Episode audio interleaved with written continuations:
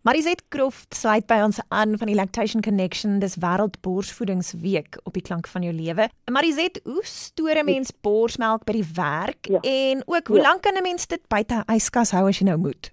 So daai is 'n baie goeie vraag. So as ons praat van stoor, is dit lekker om te onthou 4 want as jy die melk nou vars uitgemelk of gepomp het, is dit 4 ure op die toonbank waar dit kan staan voordat jy dit moet gebruik. As jy dit in 'n yskas sit of 'n baie goeie yspak met daai hardgevriesde ysblokke binne-in, kan jy dit 4 dae gebruik as jy dit konstant daarin hou. So byvoorbeeld, die mamma wat nou by die werk is, het nie toegang tot 'n yskas nie, kan 'n baie goeie materiaal, baie goeie koeler gebruik met 'n vriespak in en dit is dan amper gelykstaande aan 'n yskas. Sy kan dit daar inhou terwyl sy by die werk is, terugry huis toe en sodra sy daar kom kan dit in yskas in weet dit by die skooltjie kan dit net maar weer in die koelhouer met die vriespak gaan en dan kan dit in die skooltjie weer die yskas. So as ons sien ons Engels sê cold chain, as ons die koue ketting behou, dan kan ons 4 dae dit gebruik van van yskas tot yskas temperatuur.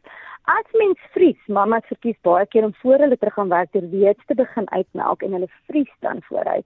Dan kan mens as jy 'n standaard yskas vrieskas kombinasie, die een onder die ander bo, kan jy se 3 tot 6 maande in daai vrieskas vries. As jy 'n aparte diepvries het, dan kan jy dit 6 tot 12 maande vries. Mm. So daai is nou net ons tydperke rondom die temperatuurbestuur wat ons sê, maar ons kan dit ook onder andere wat ons vir al die eerste 3 tot 4 maande verkies, is dat mense dit stoor in steriele borsmelk sakkies. So daar's 'n rede hoekom ons borsmelk sakkies gebruik en nie net gladrap sakkies nie.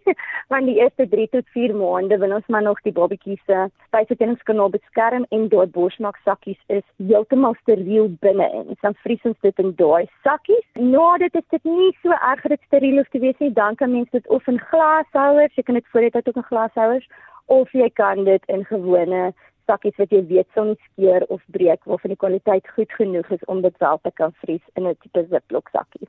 Van die Lactation Connection, Marizet Croft wat by ons aansluit. Sy is 'n dieetkundige en gesertifiseerde borsvoedingskonsultant. Sy is ook deel van All Things Breastfeeding Pump Demo Centers.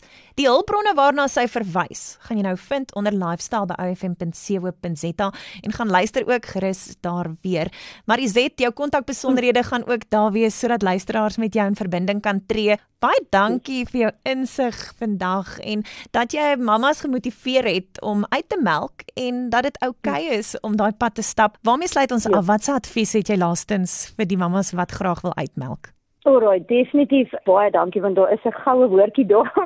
En waarna ons dan kyk vir almal wat ons geld spandeer op pompe en dit is 'n werklike belegging in jou borsvoeding reis. Kyk ons dat ons nie sommer die eerste beste goedkoopste pomp of tweedehandse pomp inteendeel koop nie. Meeste van jou tweedehandse pompe darm is eintlik geslote stelsels. So mens moet maar net steriliseer en ewen daarvan jou eie parte koop, maar ons wil verkieslik kyk na net as dit enigstens moontlik is. En as ons terugkom na vroeë voorbeeld van mammas wat redelik hoeveelheid met pompe redelik gereeld dan wil ons baie definitief kyk na 'n dubbel elektries en ook nie sommer enigiemand op die rakke vir eers teen wat mens kry nie.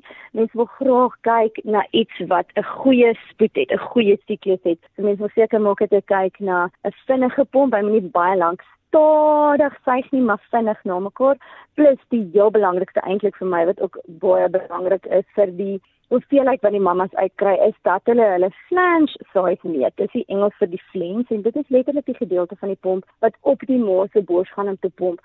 Hoe groot daai tonneltjie is wat die melk dan nou kollekteer, dit maak 'n baie groot verskil in die volumes wat die maas kry of hulle minder of meer uitkry. So dit is amper vir my die goue toorwoord as dit kom met dubbel elektriese om om die regte mate te hê en daardie hulpbronne sal ek ook natuurlik gee dit julle dit ook op die webtuiste kan hê. Hierdie wêreldborsvoedingsweek fokus ons spesifiek saam met die World Breastfeeding Alliance op borsvoeding in die werksplek. Die res van die week kan jy nog inskakel vir insiggewende gesprekke. Mariset, baie dankie vir jou tyd. Ons waardeer dit. Baie baie dankie vir groot plesier en ja net wel gedaan aan elke maal wat voortgaan met haar reis. Dis nie maklik nie, maar dit is altyd moeite werd.